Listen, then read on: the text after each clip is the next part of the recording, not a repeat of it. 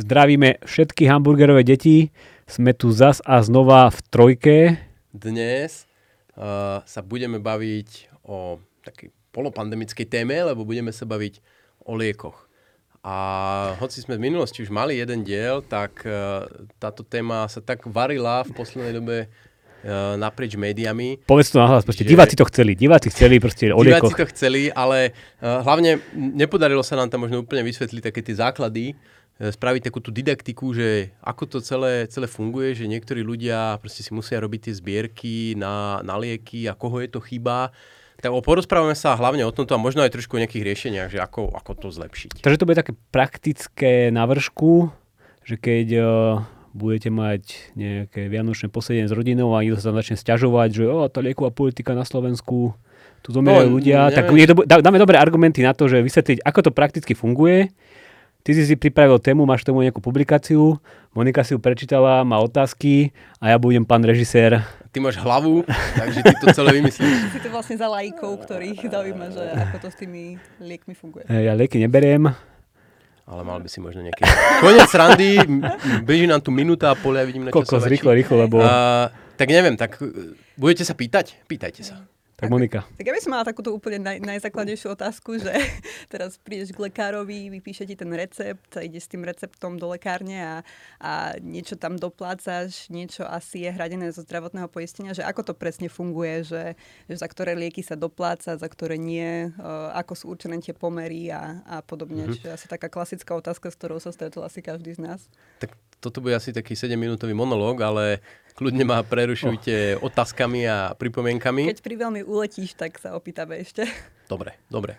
No, čiže funguje to následovne. Uh, na Slovensku existuje niečo ako kategorizované lieky. To znamená zoznam, uh, na ktorom sú lieky, ktoré sa hradia z verejného zdravotného poistenia. Uh, pri tých liekoch, ktoré sú kategorizované, sú nejaké indikácie. To znamená, že máš nejakú diagnózu, nejakú chorobu. Uh, máš takúto onakú chorobu, lekár ti predpíše liek, ktorý je kategorizovaný, ty ideš do lekárne uh, a teraz vybereš si ten liek. Môžu sa stať uh, dve veci, že bude úplne bez nejakého doplatku, alebo tam bude nejaký doplatok. Ešte k tej kategorizácii ťa preruším, to je vlastne to, že, že s tou konkrétnou chorobou mu, musí byť nejaký zoznam liekov spojený, že keď ti vlastne určí ten lekár diagnózu, tak ti môže predpísať iba nejaký zoznam liekov, či to je úplne na lekárovi, že čo sa rozhodne? Nie, nie, nie, akože každý liek má svoju indikáciu, kedy sa môže použiť uh-huh. a lekár v podstate by nemal mať ani veľmi na výber, čo sa týka účinnej liatky, mm-hmm. uh, látky, lebo mal by existovať nejaký akože nejaký best practice, ktorý hovorí o tom, že na túto diagnozu je najlepšia táto účinná látka. Akorát teda mnohí ľudia si zamieňajú lieky a účinné látky. Že ty môžeš mať proste nejaké antibiotikum, ktoré má 5 rôznych ako keby značiek. Že 5 rôznych názvov, ale v princípe je tam stále tá účinná látka. To je teda No, väčšinou je to nejaký, nejaký ten prvý liek a z neho potom odvodené generika. Že je tam tá istá účinná látka, ale volá sa to nejakým, nejak, nejak inak. No a on vlastne mal by podľa slovenských štandardov slovenského systému odporučiť len tú účinnú látku a ty v lekárni by si si mala viac menej vybrať, že ktorú konkrétnu značku lieku chceš. S tým, že pri kategorizovaných liekoch sa prepláca cena toho najlacnejšieho lieku. Čiže keď máš antibiotikum X, 5 rôznych značiek trhových, 5 e, brandov, tak prepláca sa to najlacnejšie a tie, ktoré sú o niečo drahšie, tak ten rozdiel by si si mala doplatiť vo forme doplatku. Niekedy je nejaká forma doplatku určená aj pre ten najlacnejší liek, ale e, tá, tá nikdy nedosahuje akože nejaké, to, to sú vždy akože sociálne únosné výšky doplatkov. Uh-huh, uh-huh. Takže vlastne lebo mi sa takéto niečo ešte nikdy e, nestalo v lekárni, keď som teda uh, nejaké lieky si bol vybrať s receptom, tak mi hneď dali nejakú krabičku a povedali mi, že či platím, neplatím. Nikto mi nepovedal, že mám na výber a že uh, my tu toto nemáme a možno, že niekde inde to majú a uh, že môžem ušetriť. No jedna vec je teória, druhá vec je prax, že častokrát lekár predpíše konkrétne, alebo povie tomu pacientovi, že konkrétne túto, túto značku, tento liek, nech si pýta. Pri mnohých liekoch, ako m, mm, našťastie väčšina z nás asi má také problémy, kde tie doplatky sú v rádoch centov, že nejaký mm, proste antipyretikum, nejaké antibiotikum, čo sú centové položky, takže nikoho z nás to ani nejak, uh, nejak zásadnejšie netrápilo. Čo je možno dôvod, prečo si sa s tým nestretol, že by si nejak riešil. A z pohľadu verejného rozpočtu teda je vždy preplatený iba ten najlasnejší, takže nemôže sa stať, že platíme viacej za lieky kvôli tomu, že niečo iné predpisujú. Uh, áno, podstate, no, je to zložitejšia téma. Je to zložitejšia téma, ktorú vlastne do veľkej miery je aj o tom tá publikácia, uh, pretože ceny liekov sa menia v čase na trhu. Eh, čiže malo by prebiehať niečo ako, eh, ako revízia liekov, to znamená, že vždy si sadnú hlavy pomazané, pozrú sa, aké sú ceny, pozrú sa, aké sú nové lieky a vždy sa prenastaví tá cenová politika. Eh, vždy aspoň raz ročne by sa to malo robiť. A kto to robí? Ako ministerstvo zdravotníctva so svojimi odborníkmi. Hlavy pomazané. Hlavy pomazané. Mm-hmm. Uh, s tým, že oni sa teda pozrú a upravia sa podľa toho tie doplatky. A môže sa stať, že napríklad doteraz bol bez doplatku liek X, ale prišiel liek Y, ktorý je lacnejší, má rovnakú účinnú látku, čiže liek Y bude teraz bez doplatku a ten X, ktorý bol predtým uh, bez doplatku, tak bude mať ponovom doplatok. A to napríklad, uh, keď sa robila revízia pred pár rokmi, tak to bol v celku veľký problém, lebo Uh, tam vybehla veľká diskusia za prvé teda, že niektoré pacienti mali s tým problém, že nechápali ten rozdiel, že toto je ako účinná látka a toto je značka, že oni chceli tú svoju značku. Ale zároveň tam bola akože aj odborná diskusia v tom, že možno napríklad, uh, najmä pri biologických liekoch, uh, ten rozdiel medzi tými, uh, tými dvoma liekmi nemusí byť až taký malý, a môže to znamenať minimálne nejakú terapeutickú zmenu pre toho človeka. Že napríklad doteraz eh, bral 4 lieky denne a pri zmene tej značky na ten lacnejší bude brať len jeden denne. Čiže ako keby sa mu zmení ten proces a musí sa naučiť na nový cyklus. Pri niektorých liekoch tzv. treba nastaviť toho pacienta, sledovať, aká je odozva na ten liek a podobne. Čo napríklad zase keď ti ostane účinná látka, ale zmení sa značka lieku, čo môže znamenať, že sa zmenia tie pomocné látky, ktoré v tom lieku sú, ktoré určujú, ako sa, tá, ako sa vstrebáva ten liek a podobne, uh, tak to môže znamenať, že toho pacienta treba prenastaviť a okolo tohto vznikla veľká diskusia. Čiže tvoja otázka, môže sa stať, že v skutočnosti z tých verejných zdrojov sa preplácajú aj drahšie lieky, práve preto, že ten proces, hoci teoreticky je vymyslený a je odladený, tak v praxi nie je vždy dotiahnutý do konca. Ja mám, ja, ja mám ešte takú nejakú spomienku, že s týmito liekmi sa už čosi kedysi riešilo. Myslím, že to nebohý e, Martin Filko, čo si uh, tam pomenil a že vraj ušetril nejaké milióny, desiatky miliónov. To bolo niečo s týmto spojené? Alebo... Do veľkej miery áno. E, že v podstate stali sa dve veci. Stalo sa to v minulosti, uh, ale tak to nebola na jeho zásluha. To bol v podstate ešte taký dojazd tých reforiem, uh, že za a zavedlo sa toto, že akože otvorili sa brány pre generika, tak to povedzme takto mm-hmm. laicky. A druhá vec, že uh, lie, cena lieku na Slovensku nemôže byť vyššia, ako je priemer troch najlacnejších krajín v Európskej únii. To znamená, určil sa takýto dynamický cenový strop. To znamená, keď príde niekto s nejakým liekom na slovenský trh, že chcem tu predávať tento liek, tak mu povedia, dobre, ale jeho cena na trhu, ktorú ti preplatíme z verejného zdravotného poistenia, môže byť maximálne a zoberú sa teraz tie trhy, kde už ten liek je, mm-hmm. pozrú sa tri najlacnejšie, spremieruje sa to a povie sa maximálne môže byť toľko to. Čiže to sú v podstate tie zmeny, čo, čo, sa, tam, čo sa tam spravili. Ale to už, to už je dosť dávno, to už sú roky. A mne ešte k tomu napadlo, že vlastne to je unitárne dané, že koľko sa vlastne z toho lieku prepláca, či sú tam aj nejaké rozdiely medzi zdravotnými poisťovňami, že niektorá môže preplácať viac, niektorá menej, či toto je úplne že striktne dané zákonom? Mm, tá kategorizovaná cena je, je daná. Poisťovne môžu si napríklad sa hrať nejakým spôsobom s tými doplatkami. A to vieme, že v podstate skoro všetky poisťovne majú nejakú formu benefitov, že vracajú doplatky nad určitú sumu do určitej sumy a podobne. Čiže oni sa nejakým týmto spôsobom môžu hrať, ale v princípe tá lieková politika je, tie regulácie sú jednotné a to nezávisí od poisťovní, ktoré lieky budú kategorizované alebo ktoré budú preplácať, nebudú preplácať. Z tých kategorizovaných to je dopredu daná vec. No tak sa môžeme asi vrátiť k tomu scenáru na začiatku, že teda dostal som nejaký papierik, prišiel som do lekárne a povedali mi, že teda toľko to mám zaplatiť z tej sumy toho lieku. A teraz si sa nejak pokračovať v tom scenári, že ešte tam nejaké ďalšie možnosti, že čo môže nastať, okrem toho, že dostanem papierik a povedia mi, že toľko to zaplať? Alebo to vlastne e, všetky možnosti sme vyčerpali? Uh, ako v tomto momente sme vyčerpali viac menej všetky možnosti. Ešte sa môže stať, že... Že ho nemajú napríklad. Alebo že dostanem e, liek, na ktorý nepotrebujem mm, recept? Predpis, no. Uh, môžeš dostať odporúčané uh, ja neviem, nejaké vitamíny, že kúp si vitamíny liek, alebo kúp si proste nejaký balgín. Čiže sú lieky bez receptu, ktoré ti ten lekár akože môže odporúčiť, ale v princípe tá tvoja diagnóza, ak má nejaký liek, ktorý nie je placebo, čo si ten lekár vymyslel, alebo z letačiku odčítal, že takýto vitamín, tak v princípe je, je kategorizovaný. To, čo sa v tej lekárni ešte môže stať, je, že ten liek nemajú. Býva problém s tým, že niektoré lietky sú ako fyzicky nedostatkové, čo je spôsobené zase reguláciami samozrejme. V princípe dvoma. Poprvé je to tá, uh, je to tá cena, že uh, tým, že Slovensko je pomerne lacné, tak uh, akože nemusí byť veľký záujem dodávať na Slovensko. Respektíve existoval v minulosti dosť veľký problém reexportu, že sa to dodalo na Slovensko, následne sa to tu skúpilo vo veľkom a reexportovalo sa to do krajín, kde tá cena, teda väčšinou vždy regulovaná, lebo lieky majú v celej Európe regulované ceny, bola vyššia. Ale uh, druhý problém je v tom, že napríklad práve aj kvôli tomu reexportu existuje niečo, povinnosť, že ten dodávateľ, dodávateľ liekov musí do XY dní byť schopný zabezpečiť ten liek, inak mu hrozí pomerne dosť obrovská pokuta, ako sa bavíme o milióne a podobne.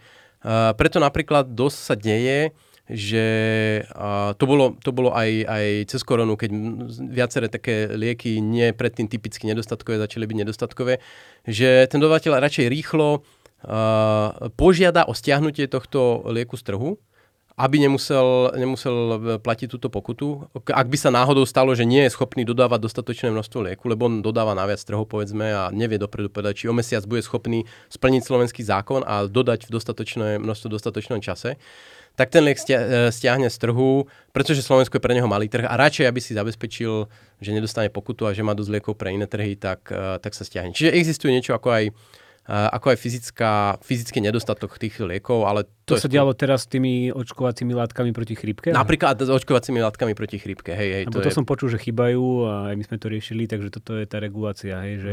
A ono, ono sa to potom tak zapletie, že oni už keď podajú tú žiadosť, tak oni, aj keď zrazu majú, že povedzme im príde šarža, alebo si to zrátali a vyšlo im to, tak oni zase musia stiahnuť tú žiadosť o stiahnutie a uh, akože je tam nejaký byrokratický proces, ktorý sa musí udiať, čiže oni nemôžu len tak vrhnúť na trh, že teraz tu máte všetky tie lieky.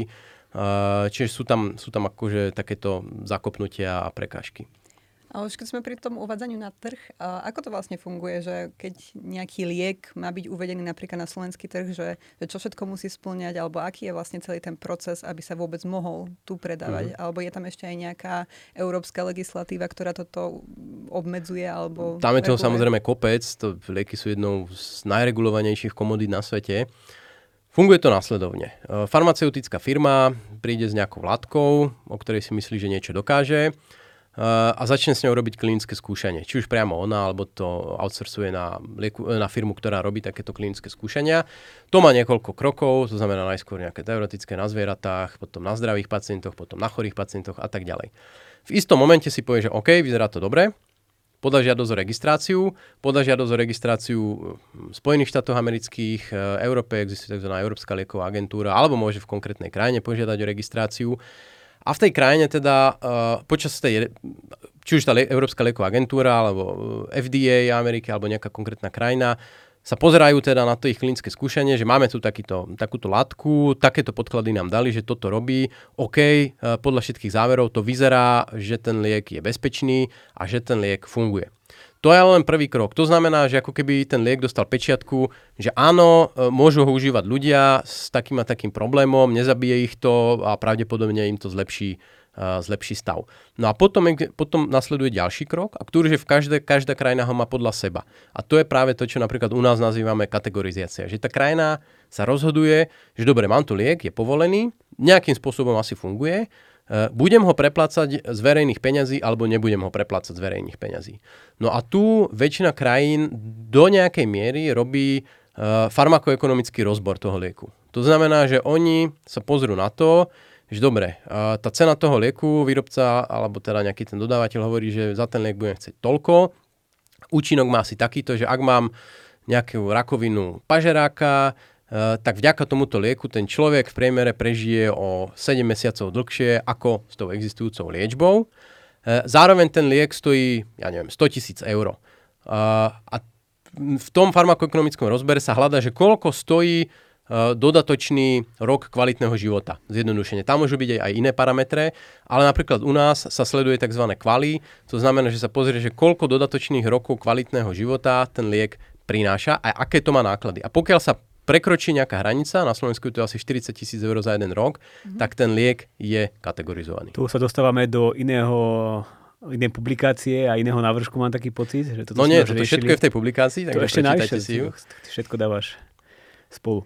Mm, teraz ma napadlo, že vlastne keď sa ekonomovia vyjadrujú k tejto liekovej politike, tak väčšinou je taká kritika, že práve to, tento proces schvalovania ako FDA a podobne, že to dlho trvá a že to vlastne drží uh, v úzadí lieky pred pacientami, ktorým by mohli pomôcť a takto proste nejakí ľudia umierajú alebo nežijú tak kvalitný a dlhý život, ako by mohli žiť. Že toto je taká častá kritika ekonomov, keď čítam nejaké ekonomické blogy a podobne. A neviem, či to teda poznajú diváci, ale Uh, existuje podcast volá Econ Talk, kde uh, sú veľmi zaujímaví hostia častokrát a témy. A myslím, že to bolo pred rokom a pol, tam bola téma práve liekovej politiky a toho, ako sa schválujú lieky, koľko to trvá.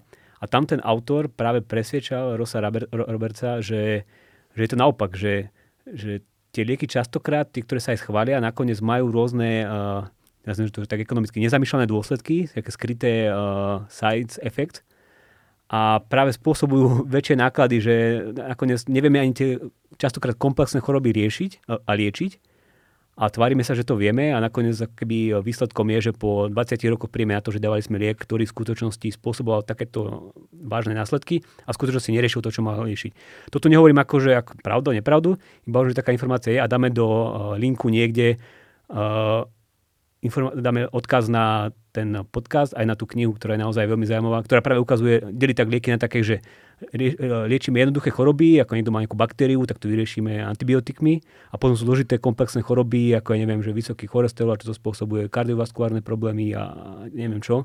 A že tam sa naozaj možno, že ešte len tapeme, nevieme, ako to liečiť a tie lieky v skutočnosti môžu spôsobiť viacej uh, problémov, ako, ako vyriešia veci.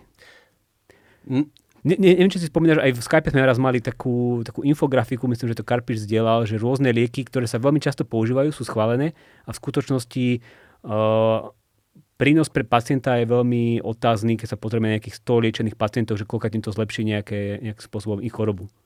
Hej, toto je veľmi komplexná otázka. To bude, a, to... a aj v tej publikácii, zase spravím reklamu, sa nachádza k tomu niekoľko vecí. Ja by som ju rozbral takto. Za prvé, to klinické skúšanie, áno, je strašne dl- zdlhavý a extrémne drahý proces, ktorý nie raz skončí proste v slepej uličke a skončí 100 miliónovými stratami pre tú farmaceutickú firmu. E, čiže je to niečo, čo to brzdí. Na strane druhej, e, čo hovoríš ty, e, áno, existujú podľa mňa dva efekty. Poprvé, že na choroby, ktoré sú chronické, komplexné a ktoré si vyžadujú holistický prístup, ako je napríklad vysoký krvný tlak, ako je vysoký cholesterol, ktoré sú hlavne o tom, že by sme mali zmeniť na životný štýl, že sú lieky, ktoré akože niektoré tie, tie parametre ti zlepšia, ale v princípe oni nedokážu zmeniť tvoj životný štýl, tým pádom nedokážu zmeniť podkladovú vec, ktorú spôsobuje tú tvoju chorobu a skôr sú možno takým nefunkčným placebom, že ten, liek si, e, že ten človek si dá nejaké tie statíny a tak a teší sa z toho, že má lepší cholesterol alebo lepší tlak, ale v princípe podkladovo sa na ňom nič nezmenilo. Potom je druhá skupina liekov, e, o ktorých teda hlavne, alebo okolo čoho sa točí aj tá moja publikácia, publikácia je v tom, že e, sú nové, veľmi drahé lieky na veľmi závažné ochorenia, väčšinou onkologické, ale aj iné, ktoré majú ale dosť nízke prínosy. To znamená, e, v médiách si určite možno ste museli zachytiť tie príbehy ľudí, ktorí zbierajú, robia si zbierky, lebo nedostali prepletený taký onaký liek. A ono, často sa to podáva, že má rakovinu a toto jej zachráni život. Drvia väčšina liekov nezachraňuje životy. Oni ich predlžujú, predlžujú ich väčšinou v rádoch mesiacov. Čiže uh, je tu obrovské množstvo liekov, ktoré akože o niečo napríklad tým onkologickým pacientom skvalitnia život, o niečo im ich predlžia, ale to o niečo môže znamenať 6 mesiacov, 7 mesiacov života a stoja obrovské peniaze. Čiže je tu skôr potom práve takáto ekonomická alebo farmakoekonomická otázka, ktoré z týchto liekov preplácať, ako veľmi účinné sú. A samozrejme je tu taký, taký súboj medzi tými, tými farmafirmami, ktoré sa snažia akože tlačiť tie lieky v tom zmysle, že toto sú tie inovácie a proste tu, týmto smerom postupuje tá liečba a skutočne my nemôžeme čakať zázraky. Proste postup inovácie v medicíne, vo, vo farmácii sú o tom, že sa robia maličké kroky dopredu. Už asi antibiotika znova neobjavíme. Uh, a naproti tomu zase niekto to musí blokovať, ktorý povie, že no dobre, ale keď my budeme kupovať 3-4 mesiace života za proste 100 tisíce eur, tak ten systém sa nám za chvíľu zrúti a iné diagnózy, iné povedzme, že nemocnice, ambulantní lekári a tak ďalej, uh, nebudú mať dosť tých peňazí na to, aby možno mali účinnejšiu nejakú konzervatívnu neliekovú liečbu. Čiže tu je veľký problém v tom, že je ťažké posúdiť pozitívne dopady tých liekov a nejakým spôsobom ich kvantifikovať a častokrát do tých systémov preniknú aj také lieky, uh, ktorých akože prístup uh, k zlepšeniu, alebo ktorých prínos k zlepšeniu života je dosť malý.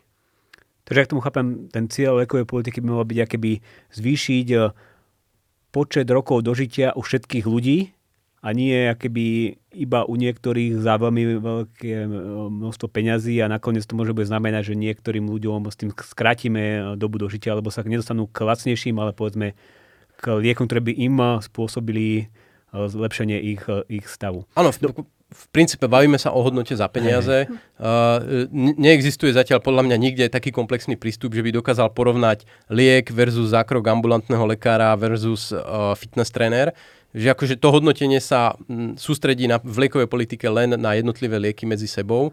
Uh, ale áno, takýmto spôsobom by to malo fungovať, že sa hľadajú najlepšie, najvyššie prínosy za 1 euro. Ešte od mňa posledná otázka, potom tu už nechám na Moniku záver. Hey, už, už som ti chcela trikrát skočiť. Ne, ne, ale... Nie, ešte, posledná, ešte posledná otázka. Zobeme veľa liekov na Slovensku? Sme, to je taká vec, že to sa o nás vie. Uh, no, v minulosti panoval... A, odpovedz pomerne rýchlo. Hej, nezačni, že o stredoveku, keď naši pravcovia nie, ale odpoveď nie, odpoveď nie je taká rýchla, pretože donedávna sme si mysleli, že áno, tie štatistiky tu ukazovali, že žereme lieky lopatami. Nakoniec sa ukázalo, že my dosť zle reportujeme liekové štatistiky do OECD a že v skutočnosti sme niekde okolo priemeru, hmm. ale nájdeš liekové skupiny, napríklad antibiotika, ktoré spotrebovávame podľa dostupných dát a s dátami je veľký problém, čo sa týka liekov, viac ako je priemer. Toto som to počul, že krásne. Krásne niečo. Poď Monika, daj záver. Mňa zaujíma konkrétne Slovensko, lebo akože o tom sme sa nejako nebavili, že tá kategorizácia u nás ako prebieha. Je to dobrý systém, zlý systém, je drahý, lacný, že, že, že ak by si to mal možno porovnať s nejakými inými krajinami, ktoré, ktoré majú nejaký iný princíp fungovania toho preplácania zo strany štátu, že, že sú tam nejaké good practices, ktoré by sme vedeli u nás aplikovať, alebo je to v tomto systéme, ako to je teraz, nastavené pomerne dobre a... Uh, Určite sa nájde kopec kritiky k tomu, ako funguje kategorizácia liekov. Kritika je napríklad o tom, ako sú zložené tie komisie, kto tam má koľko hlasov. Kritika je o tom, ako sú určené tie kritériá, že či kvali, teda ten prínos v rokoch kvalitného života, ako primárne kritérium je dostatočné alebo nie je dostatočné. V čom my máme problém, je vstup práve tých inovatívnych liekov. Že práve tie príbehy tých ľudí Uh, a to by som možno na záver, alebo teda neviem, či záver roboti dal, že záver dá Monika, ale Monika je, má určite kopec otázok. Je to záver, lebo pozerám sa na hodinky a ale, je to dlhá rada uh, na eh, podcasty. Ale tí ľudia väčšinou, ktorí, ktorých vidíte v médiách, ktorí nedostali, nedostali preplatený ten drahý liek, povedzme, že na rakovinu, alebo tie, uh, tie príbehy tých detí so spinálnou atrofiou, to určite zachytilo celé Slovensko. Uh, a na, nakoniec dostali liek, nie? Nakoniec dostali, takto, na, na, možno na tom si to celé môžeme krásne popísať. Čiže existuje choroba spinálna atrofia, ktorá ti od narodenia postupne znemožňuje hýbať sa. Vážna choroba vedie k smrti, veľmi nepríjemná. Uh, existuje na ňu uh, pomerne drahá biologická liečba, keď ti podávajú inekcie uh, k mieche, je to proste zložité, bolestivé, treba to robiť niekoľkokrát ročne, je to drahé a ktoré spomalujú túto chorobu. Uh, prednedávno sa objavil nový liek, uh, je to genová terapia, je to liek, ktorý jednou inekciou zmení, uh, zmení tvoje gény tak, že ich opraví a vlastne zastaví túto chorobu, pretože on opraví ten gén, ktorý nevytvára niečo, čo v tom tele vytvárať má, čo spôsobuje tú chorobu. Aspoň taká je teória, že toto by mal spraviť. Ten liek stojí cez 2 milióny eur jedno podanie.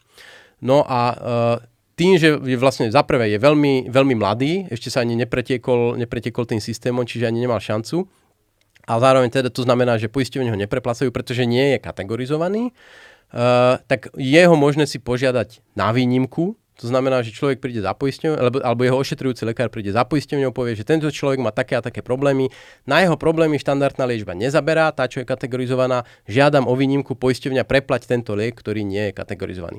A v komisii zasa, e, v poisťovni zasadne komisia a tá povie áno, preplatíme, alebo nie, nepreplatíme. Nakoniec e, to dopadlo pri týchto deťoch zatiaľ tak, e, že čiastočne im na to prispeli zbierky, čiastočne im to poisťovne preplatili viac menej akým, akúsi formou sponzorského. No a to bolo práve preto, že ten liek ešte nebol kategorizovaný. A teraz je otázka, či on niekedy kategorizovaný bude, pretože možno sa posúdi, že jednoducho ten prínos je ešte príliš neznámy na to, aby sme mi vedeli povedať, že sa oplatí oproti tej existujúcej liečbe, ktorá je. Ale tá matematika je strašne zložitá, lebo v podstate toto je jednorazová dávka, strašne drahá. Na druhej strane to dieťa má dobrú šancu, že tá choroba sa zastaví a bude fungovať viac menej normálne. Uh, pri tom prvom lieku uh, sa to je oveľa lacnejšie, ale stále stojí asi 50 tisíc eur jedna, alebo 80 tisíc eur stojí jedna dávka. Tých dávok potrebuješ niekoľkokrát ročne do konca života. Čiže ty vlastne musíš ako keby si robiť rôzne diskontované uh, projekcie, že koľko to bude stať v tom prípade, aké to bude mať dopady a je to pomerne zložitá matematika. A čo som zachytila, tak vlastne tie deti museli ísť na tú liečbu do Budapešti. To tiež nejako súvisí s tým, že ten liek na Slovensku mm, Nie, to súvisí s tým, že je, genová terapia je strašne zložitá na podanie. Že to nie je, že dám si tabletku. Genová terapia je o tom, že to je vírus, ktorým ťa nakazia a ten vírus ti zanesie do tvojich genov tú správnu genovú informáciu.